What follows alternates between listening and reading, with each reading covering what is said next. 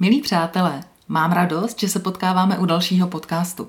Dneska jsem si pozvala do našeho pořadu Alici Kavkovou, zakladatelku značky Čtyři Kavky. Alici jsem pozvala hlavně proto, že vývoj jejího projektu dlouhodobě sleduju a nesmírně na něm oceňuju ten způsob, kterým Alice svoji značku buduje. Na jejím příběhu krásně uvidíte, jak je možné sílu značky vybudovat ne takovým tím až násilným způsobem marketingu, který dneska tak často potkáváme, ale přirozeným způsobem. Takže pojďte si to poslechnout, stojí to za to. Vítejte v pořadu podcast, který zachránil můj biznis. Podcast pro vás natočila lektorka tvůrčího podnikání Bohdana Goliášová. Vítám v našem podcastu Alici Kavkovou, autorku tří blogů a výrobkyni Retroher. Ahoj Alice. Ahoj.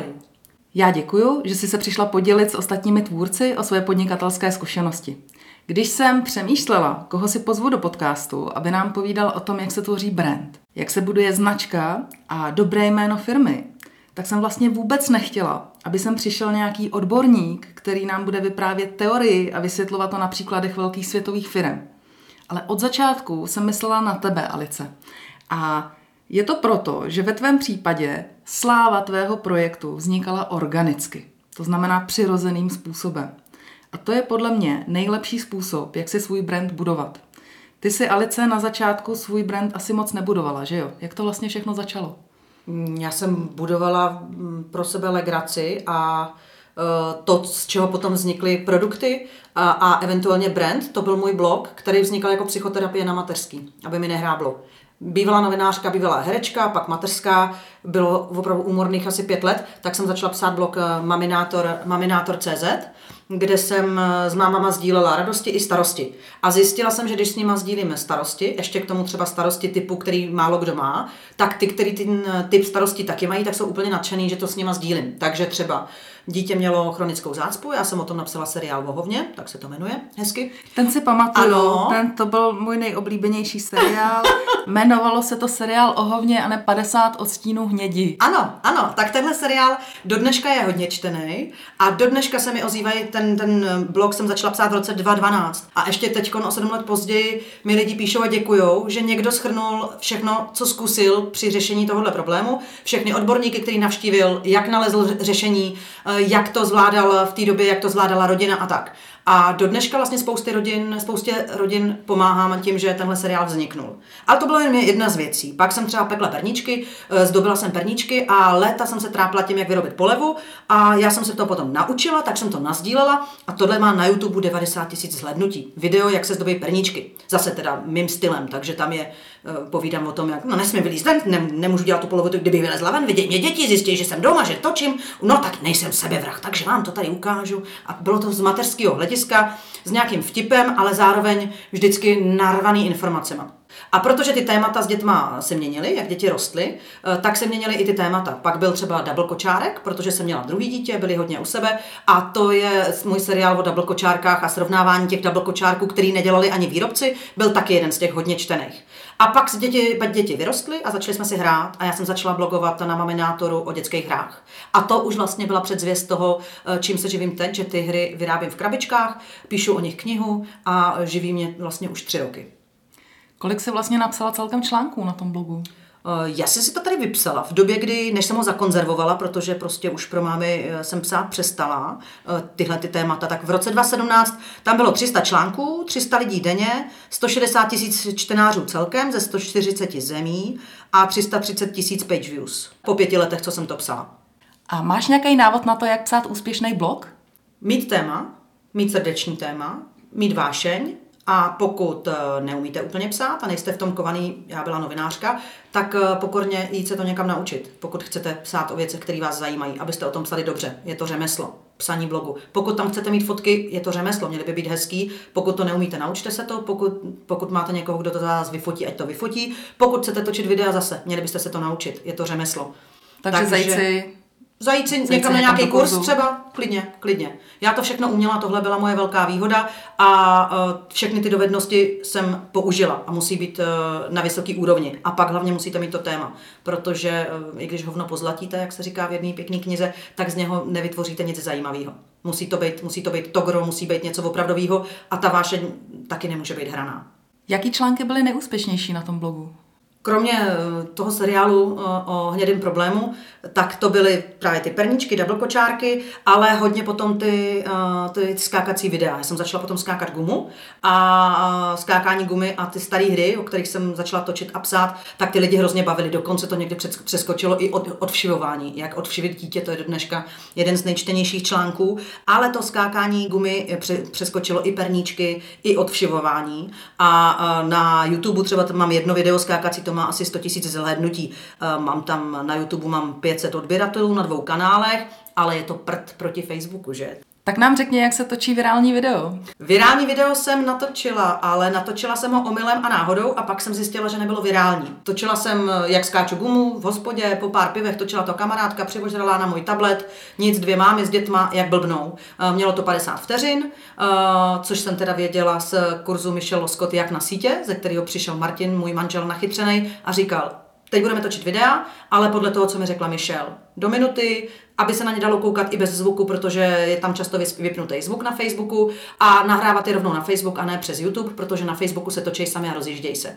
A takhle jsem teda točila ty videa, tohle mělo padesát vteřin, hodila jsem ho na Facebook a za týden mělo milion a půl zhlédnutí. Dneska už má dvě a půl mega zhlédnutí, má sedm tisíc lajků, třicet tisíc sdílení a vypadalo to jako, že to je pěkné virální video. A už i firmy mi různě nabízely, že nějaký peníze a ať pro ně dělám, abych jim natočila virální video. Ale virální video neexistuje. Když si přečtete knížku Hitmakersy od Derek Thompson, tuším, tak on to tam hezky vysvětluje, že vždycky každá ta věc, která je ohromná na konci, tak cestou to není tak, že to jde od jednoho člověka ke třem, od každého z těch tří zase ke třem. Ne, vždycky je tam pákový efekt. Je tam někdo, kdo má prostě pět milionů sledovatelů a ten to dá na ten Facebook. A vždycky tou pákou se to někam posune. Derek Thompson tomu říká i temné vysílání. A kdo byla ta páka u tebe? Páka, to jsem nikdy nezjistila. My třeba, když muž má online slovník Čeština dva tečka nula, vyšla mu teď Heknutá čeština a vždycky, když mu na, na v tom online slovníku vyskočí čtenost, tak hledáme tu páku a my ji většinou najdeme. Teď prostě mu vyskočila čtenost, najednou tam měl sedm set lidí za minutu a zjistili jsme, že Máme rádi Česko zapli, říkali jsme, co je tyko, Máme rádi Česko, tam někde je zmínka. Zapli jsme televizi a tam se řešily definice z online slovníku Čeština dva tečka nula a z knížky Heknutá čeština. Takže my ten pákový efekt teď už umíme třeba najít. U té gumy jsme to nikdy nezjistili, kdo to byl, ale ono to video se dostalo po celém světě, takže tam musely být i páky někoho, kdo žije někde v zahraničí, nebo někoho, kdo to viděl a nerozuměl češtině, ale rozuměl tomu skákání, protože mě psali lidi, já nevím, asi z padesáti zemí. Že děkujou, že to byla i její zábava. Co se teda stalo potom, když se tohle video takhle jako hodně rozšířilo? Chytla jsem svou šanci za pačesy. Zjistila se, začala jsem teda víc psát ještě o skákání gumy a různý návody jsem začala dávat dokupy a nejdřív jsem je sdílela zadarmo na tom blogu Maminátoru. Potom se to pořád se to rozjíždělo, chodila jsem do médií, najednou se o skákáním gumy mluvilo a nás to trklo doma, vyrobili jsme produkt první, což byla Pruženka, skákací guma v krabičce s pořádným návodem a e-shop, aby měla nějaký svůj hezký domeček a nebydlela mezi plínkama, hovinkama a perníčkama na tom Maminátoru. Takže jako první vznikl e-shop Pruženka. Vzniknul e-shop jenom pruženka tečka cé zet a tam se dal nakupovat jeden produkt v několika, v několika odstínech. A to byl začátek. Jenomže uh, v České republice se nám, protože to bylo úspěšný, začaly se tu objevovat další skákací gumy, desítky skákacích gum s návodem i bez návodu, z Číny, odkaďkoliv a ten trh byl zahlcený skákacíma gumama. A my jsme se chtěli zase vymanit a chtěli jsme zase být dál jedinečný a začali jsme vyrábět další produkty. Takže jsme začali dělat kuličníka, to, je, to jsou kuličky s návodem, potom kostky Cezarky, karty Žralovce, teď máme Inuitku, což je holčička, která vás učí přebírat. A tím, že jsme udělali řadoher, tak uh, už bylo potřeba právě vybudovat brand a mít svůj vlastní e-shop. A v roce, to bylo loni, dva tisíce osmnáct v lednu, jsme založili e-shop Čtyři Kavky a z nich začal se rodit brand Čtyři Kavky, protože jsme čtyři a jsme kavkovi. Takže jsi z toho udělala rodinnou firmu.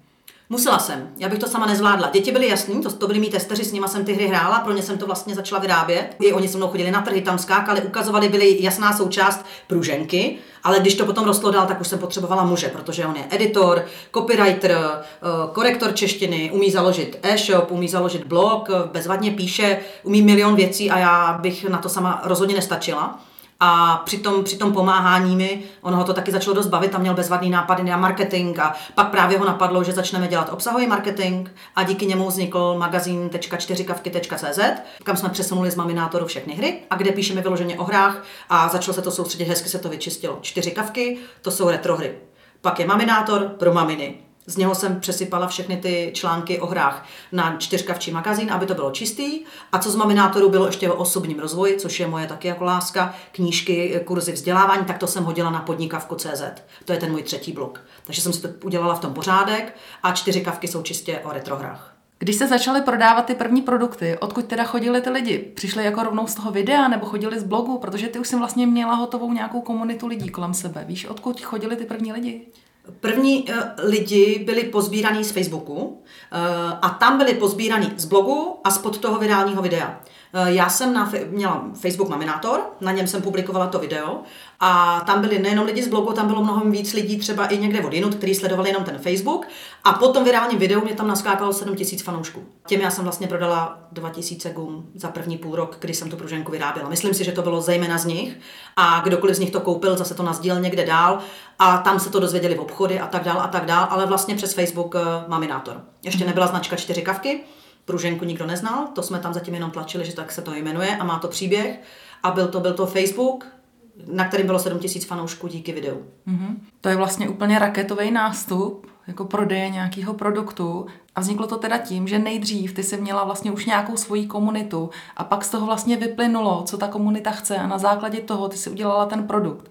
Protože v dnešním světě se to většinou dělá obráceně. My něco vyrábíme, protože nás to baví a pak chceme jako přinutit ten okolní svět, aby si to chtěli kupovat, takže kolem toho začneme jako pracně budovat ten brand. A mně se hrozně líbí, že ty jsi šla vlastně jako opačně. Podobně v tom, že jsem dělala něco, co mě baví a to jsem sdílela. To byly ty hry, včetně skákání gumy, ale my jsme hráli prostě panáka, přebírali jsme všechno možný, jsme blbli, točili a sdíleli a to se lidem líbilo, takže jsem začala stejně jako ostatní. Dělala jsem něco, co mě baví a chtěla jsem to ukázat lidem. A protože ta odezva byla obrovská, tak jsem to pro ně dělala ještě víc. No a pak už vám tam ten duch obchodní trošku ťukne jako vás do hlavy, jestli jste normální, že jim to furt cpete zadarmo, všechno, co chtějí a přidáváte jim a oni furt chtějí a vy furt přidáváte. Hlavně ale lidi i sami vlastně, on mi to někdo i napsal, my bychom chtěli něco do ruky a nemáte to nějak ten návod jako vytištěnej. Ten produkt vzniknul, protože jsem si říkala, že i ten produkt lidi budou chtít, že to je fyzický a že v lese, kde není připojení, se prostě nepodívají na to moje video na YouTube, jak se skáče. To, a to jsem zkusila, já jsem zkusila jich vyrobit sto a myslela jsem, že to bude legrace. A za tři dny to bylo prodaný, tak jsem vyrobila jako tři sta, to bylo za další tři dny prodaný a všechno jsem prodávala přes Facebook. My jsme sice měli e-shop, ale ten byl jenom proto, aby to generovalo objednávky a jinak já jsem dávala na Facebook. Ještě máme tři modrý a pod něma se to hned prodalo v komentářích. Takže jsem vlastně prodala prvních dva tisíce gum téměř jako víceméně jenom přes Facebook, přes svoje fanoušky, které jsem nazbírala, protože jsem se ty věci věnovala.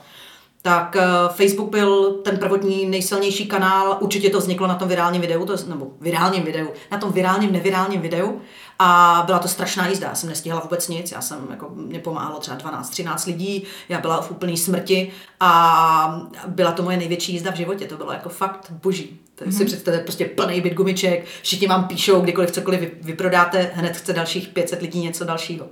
Takže dalo by se říct, že bys doporučila lidem jako tvůrcům, když něco tvoří, něco je baví, aby o tom vlastně už dopředu hodně komunikovali se světem. I když třeba ještě nemají úplně vyjasněný, jako co přesně chtějí dělat, co je ten nejhlavnější jejich produkt, mají nějaké představy, baví nějaké různé techniky, tak už v tomhle stádiu prostě o tom nějak začít psát nebo točit nějaký videa z výroby a komunikovat o tom už takhle, jako ještě než vlastně je hotový ten produkt. Austin Kleon ve své krásné knížce Ukaž, co děláš, říká, že blog je mm, cesta k sebevynalezení. Já jsem sdílela, já jsem něco dělala, vy zjistíte, ťuká vás to, co ty lidi zajímá, co je nezajímá, vy se zeptáte toho trhu, jestli to chce ještě dřív, než to vyrobíte. Ty vlastně všechny svoje myšlenky testuješ hned na lidech. Ano. A zároveň i ten produkt, směr toho, jak by ten produkt mohl vypadat nebo nemusel vypadat. A na, teď už to vypadá tak, že já třeba e, píšu, píšu o skákání gumy, potřebuji nějakou sestavu, nevím přesně, jak byla. Já to hodím na Facebook a lidi mi pošlou video, jak se to dělá. Oni Zapletal to takhle dělal stejně. Zapletal dal do nějakého časopisu, Miloš Zapletal, velký sběratel her, který napsal těch knih úplně nejvíc, celý svět nám ho závidí, hrozný borec, čtyřicet let psal o dětských hrách. A on napsal do nějakého časopisu, posílejte mi lidi hry a já to budu dávat do velké encyklopedie her. A lidi mu posílají dopisy. A on poskládal z toho nevím, dvanáctisetstránkovou čtyřdílnou encyklopedii her a vlastně dneska máme Facebook, je to mnohem rychlejší, je to úžasný, může se, může se využít to, co je v dnešní době, co on neměl. A jemu to lidi posílají v dopisech. Takže on tam má cvrnkání kuliček a u toho napíše: paní Madla Spardubická to hrála takhle, jak mi napsala ve svém dopisu. A on to sbíral takhle a já to můžu sbírat mnohem rychlejš. Já mám tu odezvu hned a lidi mi můžou natočit video a lidi mi můžou poslat m, obrázky, cokoliv. Takže ty jsi jeho nástupce, akorát, že s mnohem modernějšíma technologiema. Tak a uh, z mnoho menší šancí pozbírat toho tolik. On byl úplnej bůh, cestoval po světě, když byl v Africe a objevil v Africe nějakou knihu o hrách někde zahrabanou v nějakým zajímavým jazyku, tak se ten jazyk naučil, aby si tu knihu mohl přeložit. Takže já jako asi nebudu cestovat po světě, ale já cestuju po světě na YouTube. Teď jsem dávala dokupy uh, třeba hry Drápky, a já na YouTube najdu z celého světa ty Drápky a umím anglicky, když to je v nějakém jiném jazyce, tak někoho poprosím, kdo mi to přeloží a já můžu od počítače dělat to, co Miloš Zapletal dělal s batohem na zádech a cestoval po celé planetě, tak to já můžu dneska od jednoho počítače, což je skvělý. Je to tak, že nejenom já, ale i jako tví zákazníci vnímají, že ty seš vlastně tahle ta studnice, že všechno to vlastně přišlo od tebe s těma retrohrama a ty seš ten, pro koho je to taková srdcovka, že prostě to celou dobu jako zkoumáš a přinášíš to sem ze všech možných koutů světa a ze všech možných jako zapomenutých období. A tím pádem tímhle se odlišuješ od vší té konkurence, který to pak začaly jako kopčit od tebe. Myslíš konkurvenci? Tak to, to je nový slovo na češtině, no, ano, nekalá konkurence. To jsou ti, co vidí, že tady já rozjíždím retro, že to tady frčí, vidí, že jako dost asi prodáváme, takže mají pocit, že jsme z toho uh, strašně zbohatli a že by se dalo odkrojit, tak dovezou nějakou čínskou prostě šitgumu, která je tak krátká, že se přes ní nedá skákat, někdo doveze něco z Německa, ale nepřeloží se to do češtiny, protože to by byla přece jenom práce. A tak a tyhle gumy stojí třeba osmdesát korun oproti té naší, takže jako lidi je kupujou. Pak zjistí, že se přesto skákat nedá, stejně se obloukem vrací k nám. Ale my jsme pořád to, co jsme byli. My jsme ty, co to milujou, my jsme ty, co to tady prorazili, my jsme ty, co to tady dál prosazujou a v tomhle nikdo další nepokračoval. Ani v tom, aby ta věc byla super kvalitní, což je taky gro toho našeho podnikání. Ty věci musí být super kvalitní, dodavatelé super kvalitní, všechno český, nesmí být nic, nic z Číny. A v tom jsme jedineční pořád. A kdo tyhle kvality má rád a uznává je a potřebuje je, tak ten vždycky přijde k nám, protože na to jsme tady jediný. To ti napodobitelé, kopírátoři a dovozci, spousty retroher, který tykom zavalili český trh, tak ti tohle vůbec nepochopili. Takže zase říká Austin Kleon v Kraď jako umělec, že nemáme být šťastní za lidi, kteří nás kopírujou, ale máme být šťastní za někoho, kdo tomu vdechne něco, co tomu může vdechnout jenom on. Kdo nenapodobuje, ale dá do toho něco svýho. A za tak, taková jedna guma tady je v Brně. A za to já jsem ráda je sleduju, skáčou úplně jinak, dělají to úplně jinak a nikdy jsme se spolu nebavili, nikdy nepřiznáme, že jako já jsem začala, i oni to začali dělat potom po mně, ale líbí se mi a těm já fandím, protože tomu dali něco svýho. Kolik peněz třeba stojí vyvinout jeden takovýhle produkt? Protože ty jdeš pořád dál, ty neděláš jenom tu pruženku, jenom tu gumu, ale jako přišla jsi s dalšíma hrama, teď máš celou takovou sérii jako těch retroher. Kolik stojí třeba jít do minulosti a vytáhnout sem znovu tu retrohru a dostat to až do toho fyzického produktu? Když chceme udělat hru a udělat, vyrobit třeba sto kousků, tak je to mezi padesát a sto padesát tisíci za jednu hru. Teď jsem třeba dodělala přebírání, jmenuje se to Inuitka, Inuitka přebírá provázek, tam je, to už je ve větším balení, protože to je první návod, který už by se nevešel do malé krabičky, ale je ve velké krabice a je to knižní návod, tak Inuitka jenom za grafiky a ilustrace jsem v lednu zaplatila šedesát pět tisíc. A pak je ještě výroba těch prvních sto kousků. Takže ta, to bude asi jedna z nejdražších her. Karty byly drahé, ty stály dohromady sto padesát tisíc, protože když chcete mít kvalitní tu věc, tak nejde většinou udělat dva, tři kousky, to byste se nedoplatili. A třeba zrovna karty v, ve fabrice, kde dělají opravdu karty z pravýho karetního kartonu, tak míň než tisíc kusů, tisíc těch sad oni neudělají. Takže jsme museli vyrobit tisíc sad, který prodáváme už tři, třetí rok a ještě furt třeba tři sta nám jich zbývá. Pokud vím, tak ses naučila i docela hodně investovat do ochrany značky a ochrany těch jednotlivých her, je to tak? Rozhodně. Když věříte na dobrý scénář toho svého podnikání, tak podle dobrýho scénáře děláte určitý kroky. A podle dobrýho scénáře jsme si řekli, Pruženka, Kuličník, ostatní naše hry by mohly být velice úspěšný, tím pádem by mohla po nás jít ta konkurvence a mohli by nás třeba chtít zničit. Těch příběhů o někom, kdo si málo ochránil svůj produkt a potom byl tím pádem z trhu vystrnaděnej, těch jsme znali několik a nechtěli jsme dopadnout stejně. Takže my jsme se spojili s Indrou Šulcovou a máme ochranné známky na ty první dva produkty. Kromě teda ochranných známek máme spoustu jiných věcí, třeba chybové domény, máme jich asi třicet. to znamená čtyři kavky, my jsme kavky, tak máme koupení kavky, čtyři tři kavky, pět kavek jsme měli a postupně to, co víme, vidíme, že na to nikdo neleze, tak to postupně už třeba neplatíme. Ale jinak máme tady ty chybové domény poplacený. Konkurenci si hlídám, takže když zjistím, že třeba na Slovensku je okopírovaná guma, tak jsem se s nimi rovnou spojila, že o nich jako vím, a když strčili rypáček do České republiky, tak jsem šla po nich i za pomoci Indry Šulcové a za tři dny jsme je vypiklili tady z trhu. A tak dál. Takže uh, tím hlídám třeba, kdo mi krade obrázky, kdo mi krade videa, šlapujem na paty s právníkama, dávám do toho peněz,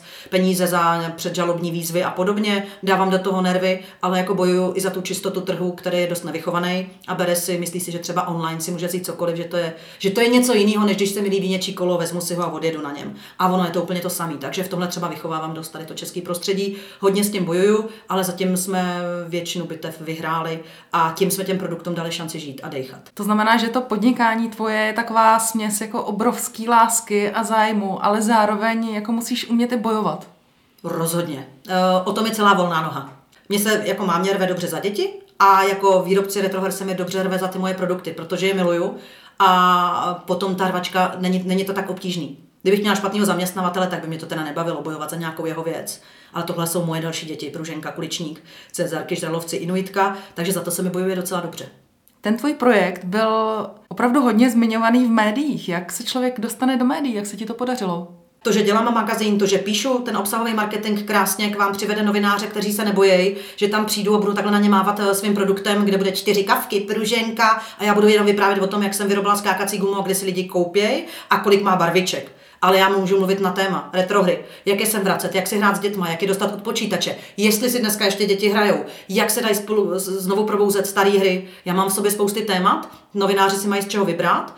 Mám videa, mám fotky, mám podklady, když tě nějaký texty, dám jim texty, mám normálně novinářský paket, takový balíček připravený a cokoliv novináři chtějí, třeba i nafotím nový fotky. Když chtějí točit reportáž, seženu děti, připravím se, převlíknu se do retra, jdeme, najdu klepáč, všechno připravím, aby to měli co nejjednodušší. A potom, když už s novinářema dělám, tak jsem pokorná, hodná, u, nedržkuju u autorizace, dám jim všechno, co potřebujou a tu práci jim maximálně zjednoduším. Oni pak zase, když budu mít někde okýnko a budu se jim hodit, tak budu vědět, je, s tou se dělalo dobře, takže s tou bych zase chtěl dělat. Takže znamená to, že to nejdůležitější je mít nějaký téma, který je zajímavý pro společnost a nejenom jako snažit se tlačit ten produkt, ale snažit, snažit se... mluvit hlavně o tom tématu. Ten produkt prostě přijde až v závěsu s tím. Tak, když nejste někdo, kdo baží po penězích a chce peníze v první řadě, to by se člověk odkopal a pro novináře byste byl zajímavý asi tak vteřinu, ale já mám tu vášeň, mám to téma a z něj vyrostl ten produkt a takhle to valím furt. Já furt to téma mám, to téma tam furt je, ty produkty jsou jenom vedlejší věc. Pro mě třeba ten obsah, tím jsem žila půl roku, jsem plnila obsah, mám tam nějakých sto článků, na tom magaz- je to magazine tečka čtyřikavky tečka cz. A to jsem půl roku žila jenom tím, nechodila jsem, do, nepracovala jsem, jenom jsem prodávala hry a plnila jsem obsah, protože mě to baví a protože jsem to tam chtěla mít a není nic z toho v našich krabičkách skoro. Takže z toho se negenerovaly peníze. Ale třeba a konto toho se mi ozval Albatros, který se mnou chce vydat knížku o retrohrách, už ji píšeme, ale to na Vánoce by měla vyjít. A to je díky tomu, že jsem dávala obsah zadarmo a obloučkem se to jako sněžný jazyk zezadu se to vrátilo a uh, ozval se Albatros, vy jste odborníci, my jsme chtěli psát knížku o retrohrách a dívali jsme se na ten váš magazín, žádný z našich redaktorů o tom neví tolik, co vy, můžete to pro nás napsat vy? To znamená, teď se na to sdílení informací musíme dívat jako dvouma způsobama, protože jednak se děje to, že ty, když s něčím přijdeš, tak je tady konkurence, která ti to hned jako skopíruje, ale za druhý ty potřebuješ dávat něco zadarmo, aby se o tom vědělo a aby ty byla jakoby ten expert v oboru a oslovovali tě i třeba z těch nakladatelství, abys napsala knihu a podobně. Jak to teda dělat? Aby prostě jenom tě jako nevysela konkurence, ale aby tě to i přineslo zpátky nějaký užitek. Je to trochu Sofína volba, protože zároveň někteří zákazníci si u nás nekoupí tu věc a řeknou mi, že si ji nekoupí, protože to zadarmo vidějí na tom mém blogu. Ale jinak vlastně konkurence, konkurvence nekopíruje to, že by psala obsah. To nedělá nikdo. Nikdo skoro nemá řadu her. To je náš modrý oceán, kde jsme sami, kde se to ne, ne, ne, nezaroďuje krví konkurence, ale jsme to jenom my. A ten obsah nikdo moc nechce dělat, protože to neumí. Tam se ukáže, že oni ty hry nehrajou, oni ty hry netestujou. Takže zase, když někdo hledá video, jak se něco dělá, tak zase najdou nás. A to na budování dobrýho jména je ideální.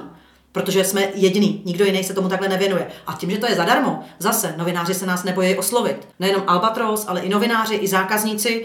Je to důvěryhodnost, je to budování dobrýho jména, je to budování značky, posilování brandu, protože zároveň to tam vždycky řekneme, že jsme čtyři kavky a děláme to, nebo je to tam v titulku. A je to teda sice něco zadarmo, ale obloukem se to přetavuje v dobré věci. A je to věc, ve které nás nikdo nenapodobuje, protože tam je to pracný a tam ta vášeň buď je, nebo není. Tam se nedá zahrát. A to je, to je moment, kde se odlišuje konkurence od někoho, kdo to opravdu dělá jako s obrovským nasazením. A nejenom, že to je srdcem, ale že v tom je strašná spousta práce. A je tam ta odbornost. A jak říká Robo Vlach, při tvoření dobrého jména je odbornost jako skála, na který musíte stavět. Mm-hmm. Bez odbornosti jste nic. A dobrý jméno je to, co o vás říká někdo jiný. To já nevytvořím. Pak je, že jo, osobní brand, tak to já mám jako čtyři kavky a tlačím třeba Pruženku, to já ovlivním. Ale dobrý jméno, to jestli lidi mě mají rádi nebo nemají rádi, nebo věří, že ty věci rozumím nebo ne, to já ovlivním jenom tím, co dělám. A když budu prostě baba, která všude bude skákat gumou, všude mě, jak to dělám, mě to baví, miluju to, bavím se tím, kamkoliv přijdu, všichni vždycky řeknou, vytáhni z tašky, co tady máš teď, teď nosím drápky a všude hážeme drápky. I ty novináři se tím baví a začne vždycky rozhovor, tak co máš dneska? A já jsem třeba vytáhla dvě umělohmotné ruce, na kterých jsem zrovna fotila provázky na přebírání. Mm-hmm. Takže to je novinářka, která vždycky říká, tak co máš zase ruce? Říká, dneska nemám ruce, teď mám kamínky a pytličky. Takže super. Tohle je jako super, že i, i, i pro ty novináře je tam vždycky něco nového, vědí, že furt budu dál, že to není, že někdo ke mně přijde do e-shopu za rok a tam bude furt to samý. Na blogu, že nebude nic. To právě vnímám, že je jako velký rozdíl mezi tebou a tou konkurencí. Chápu to správně, že ta konkurence funguje tak, že se podívají na to, hele, tohle je asi úspěšný produkt, tak to skopíruju a chvíli to jako zkoušej, bojujou spíš jako nižší cenou a buď se to nějak jako prodává nebo neprodává, ale pořád se tak jako rozlížejí kolem a pak za, za chvilku zase začnou kopírovat někoho jiného, co si zase myslí, že by mohlo být úspěšný. Je to tak? Skákací gumu, to jsem nevymyslela já, ta tady byla, ale předávala se z generace na generaci, takže nikdo neměl zapotřebí mít návod. A někde se to zastavilo okolo revoluce, to vystřídalo Nintendo, Nupagadí a já nevím, Tetris a my jsme přestali to předávat. A já tady teď dělám tu výplň toho předavače, a když to předání by nebylo dobrý, tak ta věc podle mě nepřežije. Takže ti, kdo to přivezou z Číny a je to bez návodu, je to jenom guma, myslím si, oni, ono jich bylo, já nevím, těch asi třicet gum se objevilo, teď už jich se jich prodává se jenom pět. Oni prostě půjdou sami. Mm-hmm. Protože když se nedá, nedá, nedaří tomu nejlepšímu, nemůže se dařit ani tomu nejhoršímu. A ty čelíš té konkurenci i vlastně jakoby svým způsobem prodeje, je to tak? Protože oni, oni někde jako pinoži jako ještě na trhu s těma gumama, tak ty už seš někde dál, ty už třeba prodáváš do firem. Ano, my děláme, brandujeme, brandujeme a to nás hodně baví dělat pro firmu, protože když obrandujeme krabičky, oni si ji vezmou třeba pět set a my k té velké objednávce jim dáme workshop, tak pak na dětském dnu tam je jeden člověk, který si u nás objedná, nebrblá nad cenou, je nadšenej za kvalitu, koupí pět set gum, my jim zadarmo k tomu dáme workshop, na dětském dnu oni to rozdávají zaměstnancům a tam je pět set spokojených lidí, kterým my se celý den věnujeme a všichni jsou úplně happy, protože to nikdo neplatí, což bývá jediná překážka u našeho produktu, lidi mívají problém s cenou. A tím, že na trhu je třicet dalších gum a stojí pětinu, tak o to větší problém s tím mají. Ale u, u firem tenhle problém odpadá a tam jsou všichni úplně happy. Je to jedna zakázka, je vlastně dopředu zaplacená, oni jsou šťastní, mají na tom brand a je to značka Ideál. A to je zase ta služba, kterou ty k tomu dokážeš dát, ale ta konkurence ne, takže v tomhle jsi zase prostě o kilometr napřed před nima. A taky to, že máme ty krabičky pěkný a že všichni ty naši grafici všechno udělají hezky, že to je, že to je profi, což je uh, srdcem naší hry je návod, ale hezkým, hezkým obalem to končí a jinak by to nebylo takhle pěkný, jak to je, že máme super grafiky, máme super ilustrátora a všechno je český a všechno má svůj příběh, tam každý dodavatel je živá osoba. Tam je prostě Iva Pytlíčková, která nám vyrábí pytlíčky, tam je Lady Krabička, která nám dělá krabičky, pak mám pana Provázka, který mi motá provázky, kamarádku Pruženku, která mi motá gumy a všechno je to osobní a všechno je to postavené na, na dobrých vztazích a na kvalitě. A na, na českých zlatých českých ručičkách a žádná Čína, takže to je, to je jako taky gro a na to ty firmy taky slyšejí často. Myslím, že velký úspěch tvojí značky pramení taky z toho, že... že ty pořád jdeš jako někam dopředu. Ty jsi říkala, že teďka píšeš knihu, že píšeš nějakou encyklopedii, retroher. Ano, asi co tak. Ještě chystáš? No tak teď chystám tu knihu. Stále říkám, píšu knihu. Už bych si to měla nechat vytetovat nebo napsat na tričko, protože to je jako když máte nějakou chorobu. Je to opravdu diagnóza. Píšu knihu. Vždycky někdo říká, budeš vařit? Píšu knihu. Budeš ven, mami? Píšu knihu. Aby jiní mámy věděli, jak si mají s dětma hrát. mami, my bychom si s tebou taky chtěli dát. Píšu knihu, takže píšu knihu je diagnóza a potřebuji ji dopsat, ale je to úplně skvělý, strašně mě baví dlouhý formát. V našich hrát, v hrách je krátkej takový harmonikový návod o deseti malinkých stránečkách na každém tom dílku té harmoniky skládací a nedá se tam toho moc napsat. A zjistila jsem, že ten dlouhý formát mě hrozně vyhovuje, protože já k těm, já těm, k těm jednotlivým hrám nacházím tolik příběhů, tolik věcí z historie, dělám takový, já tomu říkám, že jsem herní archeolog a to mě tak hrozně baví a to nešlo využít v těch hrách, proto jsem o tom začala blogovat. Ale tam to taky nejde všechno využít, tam chtějí lidi rychle návodu a ukázat video. A ta kniha je úplně dokonalá v tom, že tam těch her bude, tam bude třeba padesát základních her, ale třeba dvacet, třicet variant od jedné hry a bude tam krvavý koleno a babička, přijela babička z Číny a bude tam, budou tam různý honičky a skákání gumy, kuličky, přebírání a můžu tam dát ještě mnohem víc toho a můžu ten archeologický výkop dělat jako fakt do hloubky. A strašně mě to psaní baví a myslím si, že to bude věc, která bude moc těm maminkám pomoct, aby byli schopni udělat ten spojovací článek. Mezi tím, kdy jsme přestali ty hry předávat a mezi dnešníma dětma, který by je moc rádi hráli, kdyby jim to někdo ukázal jak. A ta kniha těm mámám bude moc strašně pomoct, protože my v těch krabičkách máme jenom čtyři hry, ale v té knížce budou všechny, na které já jsem si jenom vzpomněla, který jsme jako Husákovi děti skákali, hráli, cvrnkali. A ta knížka bude moc nakopnout dnešní rodiče, třicátníky, čtyřicátníky. A proto vlastně celou tu věc já ty tři roky dělám. Aby to ty děti hrály, aby to ty děti znaly, já to nedělám proto, aby vydělala peníze. Ano, samozřejmě, to je vedlejší efekt. A já jsem hlavně, mě bylo hrozně líto, že ty hry umírají. A tahle kniha věřím, že pomůže tím spíš, že od Albatrosu k tomu, aby ty hry zase žily. Tak já se teda na tu knížku strašně těším. Až, až vyjde, tak dáme link na tu knížku tady dolů pod podcast. A nezůstáváš u knihy, jestli tomu rozumím dobře, co chystáš ještě dál? Přemýšleli jsme, co uděláme s těmi všemi videí, která, která máme a máme, máme magazín, ve kterém píšeme, ale tam je něco textového, někdy je to třeba o nějakým jiným produktu, muž napsal Heknutou češtinu, vydal Jan Melville Publishing, takže tam píšeme třeba o heknutý češtině a už zase jako ten maminátor to potřebuje trochu úklid. Je tam pelmel věcí a možná tam necháme jenom takový hezonky, nějaký povídání, co děláme, na, jako na, čem, na čem pracujeme, ale říkali jsme si, že bychom všechny ty videa přehodili do komplet nový videotéky. Onlineová videotéka, tam bude skákání gumy, kliknete a máte tam veškerý skákání na jednom místě. Jenom videa, žádný, žádný, žádný keci, žádný, žádný sadapatičky. Skákání gumy, vedle budou kuličky, rozkliknete a budete tam mít všechny kuličkové hry, kterými natočíme. A že bychom hodně tam točili videa. A tahle online encyklopedie, to už je zase věc, která se dá jako nějak zpeněžit, která se dá prodat. A to je vlastně jako strašně chytrý způsob, jak se posunout o nějaký to další moře dál, než je ta původní konkurence, protože tohle už ta konkurence vůbec nebude schopná udělat. Je to tak, my vytváříme modrý oceány, což je zase podle knížky Strategie modrého oceánu. Modrý oceán je, když jste vy, váš produkt a všichni, co by to chtěli a jste tam vy jediný, kdo jim to může nabídnout. To je paráda, zažili jsme to s Pruženkou. Pak to zrudlo krví konkurence a stal se z toho takzvaný rudý oceán. A my jsme hledači modrých oceánů. A ano, tahleta uh, videotéka je modrý oceán a samozřejmě bude spoplatněná, tam vstup zadarmo uh, nebude. To musíme všechno ještě, ještě vymyslet, je to, je to plán do budoucna, ale je to tvůj geniální nápad, děkuji ti za něj, mně se to hrozně líbí a už důmám, jak to udělám. Já se na to taky strašně těším. Myslím si, že ta online videotéka bude hrozně úspěšná věc, protože já to sama vidím jako u sebe, že jako najít ty správné hry, které by děti bavily a nemuset to někde jako strašně dlouho studovat a mít to na jednom místě, tak to mi přijde prostě jako super nápad. A já to chci udělat jako doplnění k té knize. Přesně. Mně by se strašně líbilo. Já už teď do té knížky všude píšu linky na ty moje YouTubeové videa. Kdekoliv je nějaká ta hra, kterou já vím, že mám natočenou, tak tam píšeme link.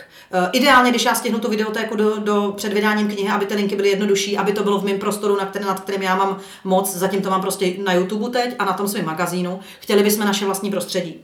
Stejně tak, jako, jako máme e-shop, jako máme magazín, máme to rádi ve svým. Mně samotný se bude moc líbit, když si budu číst tu knížku a tam bude hra na drápky a jak se hrajou malajský drápky s pitlíkem, pod tím bude link, vy si to najdete na té mojí videotéce, tam si kliknete a tam bude normálně i návod, jak si ušijete pitlíky, do kterých dáte nějaký, nějakou cizrnu a můžete hrát drápky stolní s tímhletím. A to se mi strašně líbí, že to budou dva produkty. Bude kniha offlineová, videotéka onlineová a že by se to mohlo hezky doplňovat a tam už mě to bude tankovat k tomu, abych ty videa zase točila mnohem víc a plnila to, protože když za to bude někdo platit, tak já budu chtít, aby to mělo tu úroveň, abych si za to ty peníze mohla říct. Mm-hmm. A to si myslím, že je úžasná informace pro všechny tvůrce, protože často vidím, že si lidi myslí, že když napíšou knížku, takže je bude jako živit ta kniha.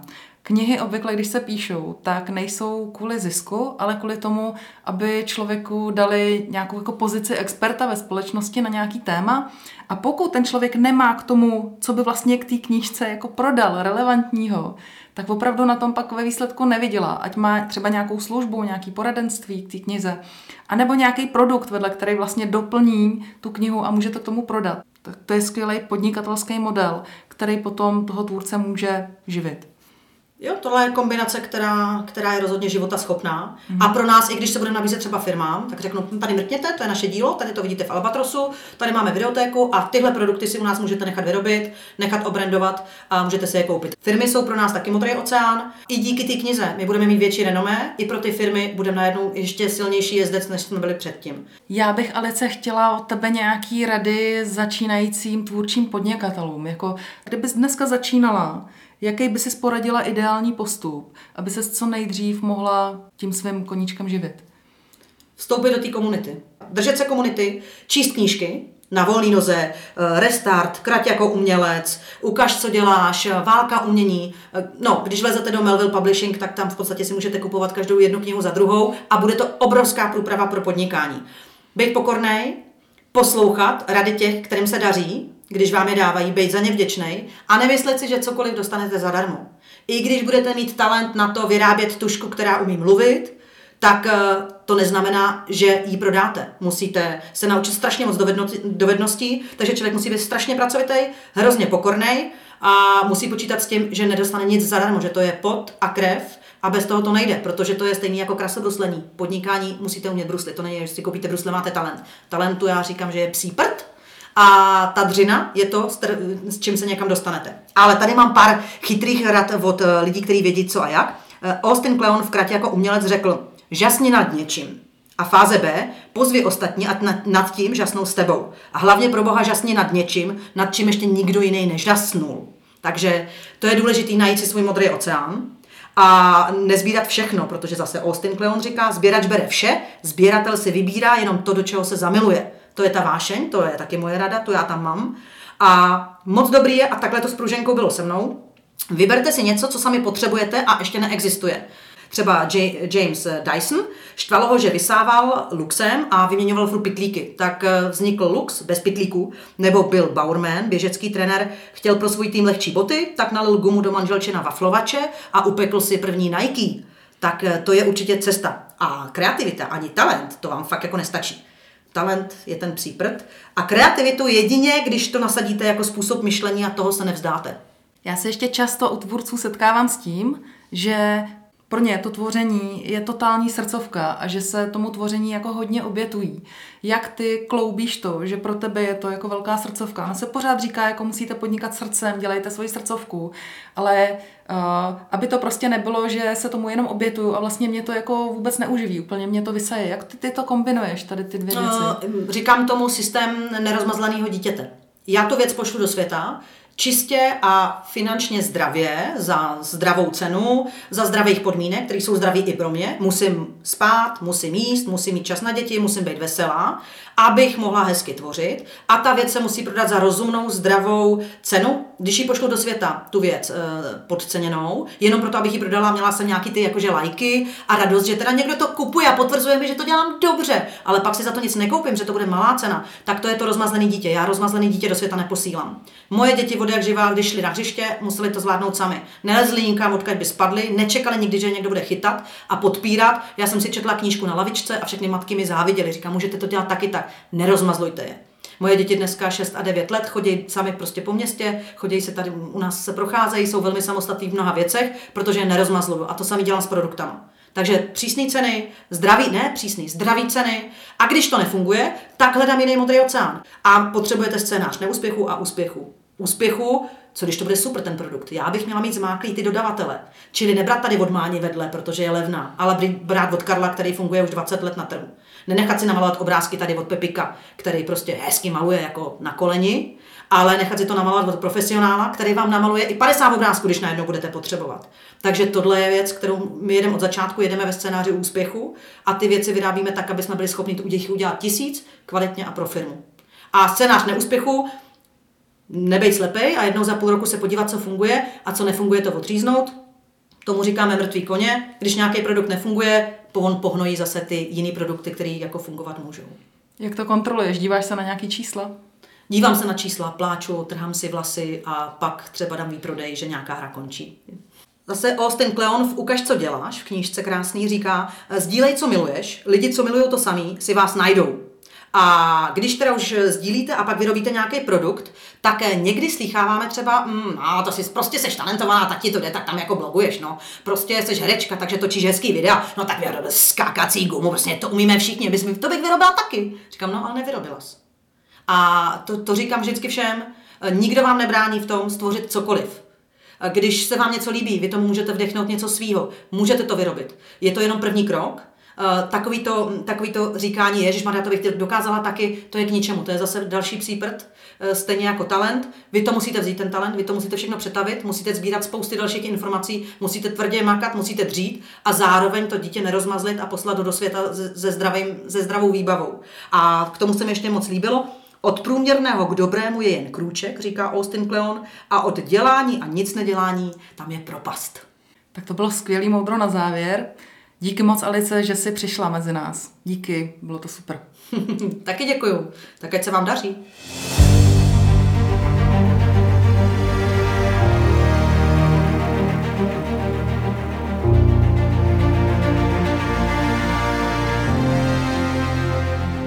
Slyšeli jste Alici Kavkovou. A já mám skvělou zprávu pro všechny, koho zaujalo, jak Alice vypráví o své knize Retroher. Knížka totiž právě vychází. Vydávají nakladatelství Albatros a knížka se jmenuje Retrohraní. Odkaz na ní najdete tady pod podcastem. A moje další pozvání je pro vás, kdo byste chtěli posunout svůj tvůrčí projekt a naučit se prodávat svoje výrobky nebo tvůrčí kurzy. Protože vím, že to není jednoduché, tak jsem pro vás natočila sérii výukových videí zdarma, jmenuje se Průvodce rukodělným podnikáním a najdete ho buď tady pod podcastem, anebo na homepage mého webu w w w tečka tvůrci v praxi tečka c z. A to je pro dnešek všechno. Neutuchající tvořivé nadšení a podnikání, které vám pokvete, vám přeje Bohdana Goliášová. Těším se na příště.